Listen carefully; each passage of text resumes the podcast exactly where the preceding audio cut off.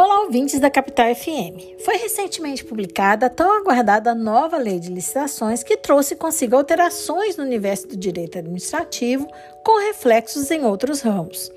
Essa lei veio tentar simplificar a atuação dos profissionais que trabalham com o tema, uma vez que reuniu um grande número de leis e outros dispositivos legais que tratavam sobre licitações e contratos administrativos. Desde os anos 90, a administração pública vem trilhando o caminho de transferir várias de suas atividades para iniciativa privada. Assim, o ente administrativo, ao invés de executar determinadas atividades diretamente, como por exemplo, através de seu corpo de seus corpo de servidores, passa a firmar contratos com empresas, terceirizando a execução dessas atividades. Dessa forma, as empresas que prestam esse tipo de serviço disponibilizam mão de obra para execução de determinada necessidade da administração, ficando ao encargo desta a, o pagamento do valor da contratação e a correta fiscalização do serviço prestado. É o que ocorre, por exemplo, nos contratos de mão de obra terceirizada para limpeza, conservação, manutenção, vigilância, por exemplo. Uma das alterações apresentadas pela nova lei de licitações refere-se exatamente ao papel do ente administrativo frente a esses contratos de serviços contínuos, estabelecendo que somente a empresa contratada, a terceirizada, é responsável pelos encargos trabalhistas e previdenciários de seus funcionários. Entretanto, a nova lei reconhece expressamente a responsabilidade solidária da administração pública com relação aos encargos previdenciários e a responsabilidade subsidiária em relação às parcelas trabalhistas, desde que comprovada que houve falha na fiscalização do cumprimento das obrigações da empresa terceirizada para com seus funcionários. Isso significa dizer que caso a empresa contratada não pague os direitos trabalhistas de seus funcionários e não possua condições financeiras para tanto, a administração pública será obrigada a pagá-la, desde que fique provado que ela, a administração, não cumpriu com seu papel, com sua obrigação de fiscalizar a execução daquele contrato.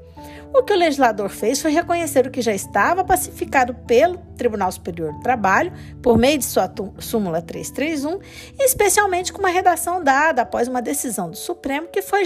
chamado a julgar a constitucionalidade de um dispositivo que tratava justamente sobre essa temática na antiga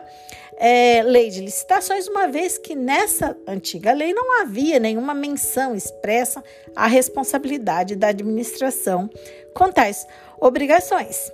É, outra inovação trazida pela lei diz respeito às formas de como essa fiscalização deve ocorrer, o que sempre foi uma questão bastante controvertida, uma vez que a lei anterior não deixava claro o que, que o fiscal poderia fazer ou deveria fazer de fato para que não houvesse então essa falha é, na fiscalização. E posteriormente, diante dessa falha, responsabilizar o ente administrativo por aquele contrato. Assim, a nova lei estabelece que a administração pública poderá exigir calção, fiança bancária ou até uma contratação de seguro-garantia que cubra as verbas rescisórias não pagas pela contratada.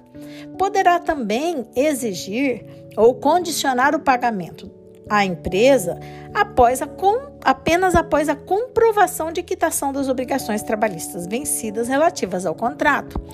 A administração também está autorizada a efetuar pagamentos diretos aos empregados é, de verbas trabalhistas, se por acaso essas não forem pagas pela empresa, e depois a administração então deduzirá tais valores do pagamento devido à contratada dentre outros mecanismos. Esperamos que as alterações resultem numa maior proteção aos direitos dos trabalhadores, assim como maior segurança à administração, pois afinal, quando a administração é condenada a arcar com valores não pagos pela terceirizada, é a própria sociedade que está sendo prejudicada. Esse podcast teve a participação de Carla Leal e Sabrina Bianchi, membros do grupo de pesquisa sobre o meio ambiente e trabalho da UFMT, o GPMAT.